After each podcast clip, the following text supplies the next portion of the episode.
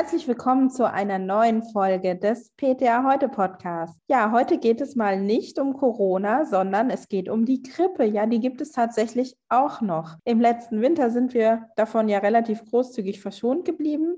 Für die aktuelle Grippewelle rechnen Experten wie beispielsweise das Robert Koch Institut aber mit einem erhöhten Infektionsaufkommen. Deshalb wird auch gemahnt, dass die von der STIKO umrissene Personengruppe, also die gefährdeten Personen, sich unbedingt gegen Grippe impfen lassen soll. Aber wann soll man sich eigentlich gegen die Grippe impfen lassen? Wie kann man die Kunden in der Apotheke entsprechend beraten und kann man sich auch zu früh impfen lassen? Antworten auf diese Fragen hat meine Kollegin Celine Müller für mich. Die ist Apothekerin und Redakteurin in der DATS Online-Redaktion. Hallo Celine. Hallo Conny. Ja, dann fangen wir doch direkt mal an.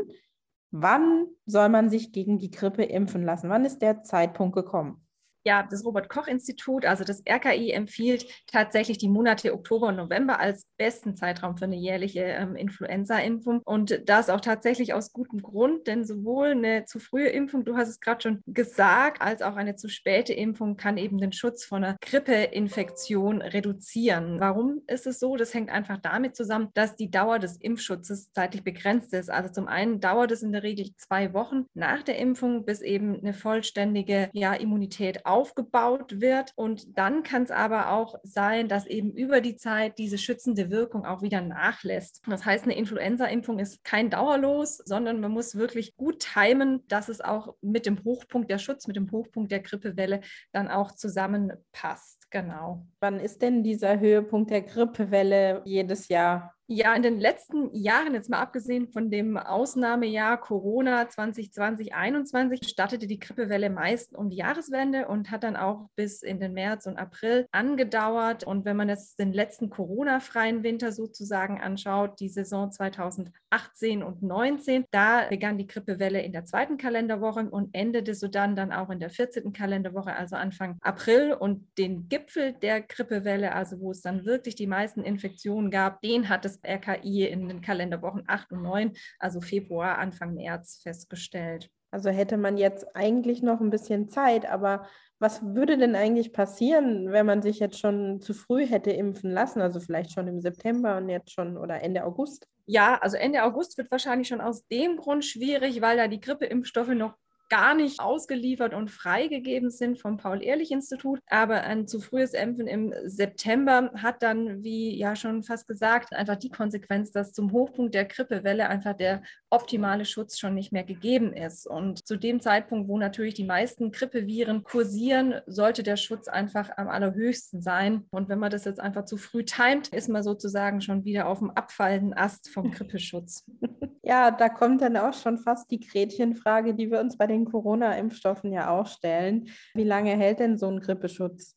Ja, das ist tatsächlich eine, eine relativ gute Gretchenfrage, weil so richtig viele Antworten darauf und Daten gibt es gar nicht. Manche Hersteller machen Angaben dazu in den Fachinformationen, wie beispielsweise Mylan Dura bei Influvac Tetra und die gehen von einem Impfschutz von sechs bis zwölf Monaten aus. Aber es ist natürlich dann auch so, dass sich einfach auch die Grippeviren im Laufe der Grippesaison auch ein Stück weit wieder verändern. Also das ist ja auch mit der Grund, warum wir jedes Jahr einen neuen Grippeimpfstoff brauchen, der eben angepasst ist an die saisonalen Grippeviren. Hm. Wenn man jetzt den Zeitpunkt verpasst hat, also gut, wir haben jetzt Ende Oktober, den November hätte man ja jetzt echt noch Zeit, aber lassen wir mal den November rumgehen und ich habe es immer noch nicht geschafft, zur Grippeschutzimpfung zu gehen.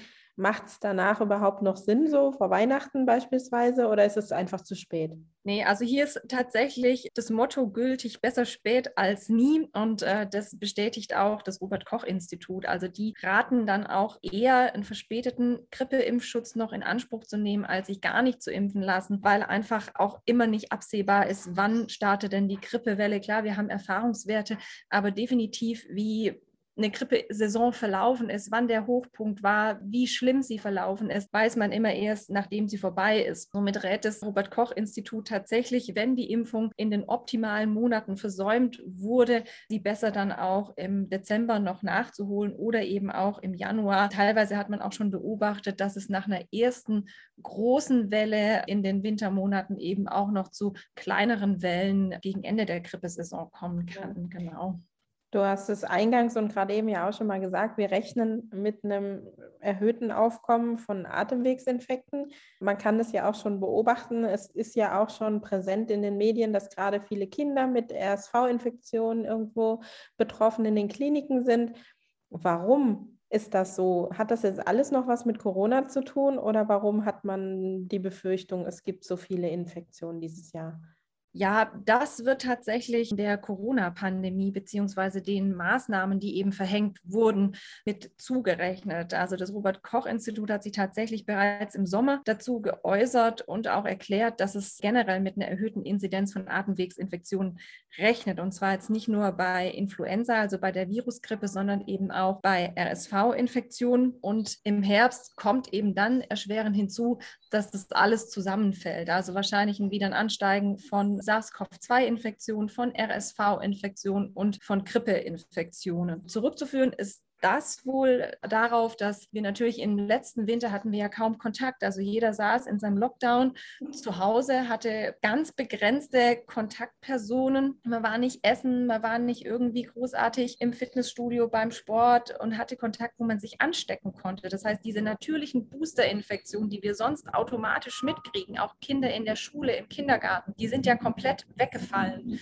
Und dann ist unser Immunsystem wohl relativ rasch sehr träge das ist sozusagen mit der Grund, warum er eben jetzt davon ausgeht, dass diese ganzen Viren, wir zum einen mehr Kontakt haben und zum anderen die auf ein relativ unvorbereitetes Immunsystem treffen, weil das eben jetzt so ein bisschen in den Winterschlaf gegangen ist.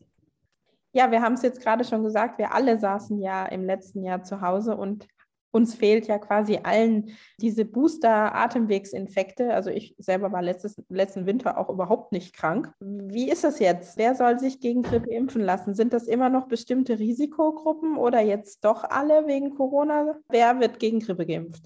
Ja, da hat die Ständige Impfkommission tatsächlich nichts geändert. Also es gilt nach wie vor die Empfehlungen der letzten Jahre. Das sind Menschen ab 60 Jahren und die sollen in diesem Jahr auch erstmal mit einem Hochdosis-Grippeimpfstoff geschützt werden. Das ist Efluelda von Sanofi Pasteur, weil man einfach beobachtet hat, dass sie eine bessere Immunantwort darauf entwickeln. Zudem sollen sich Schwangere impfen lassen und zwar ab dem zweiten Drittel der Schwangerschaft. Wenn allerdings Grunderkrankungen vorliegen, ähm, rät die STIKO dazu, dass eben auch schon im ersten Drittel geimpft werden kann.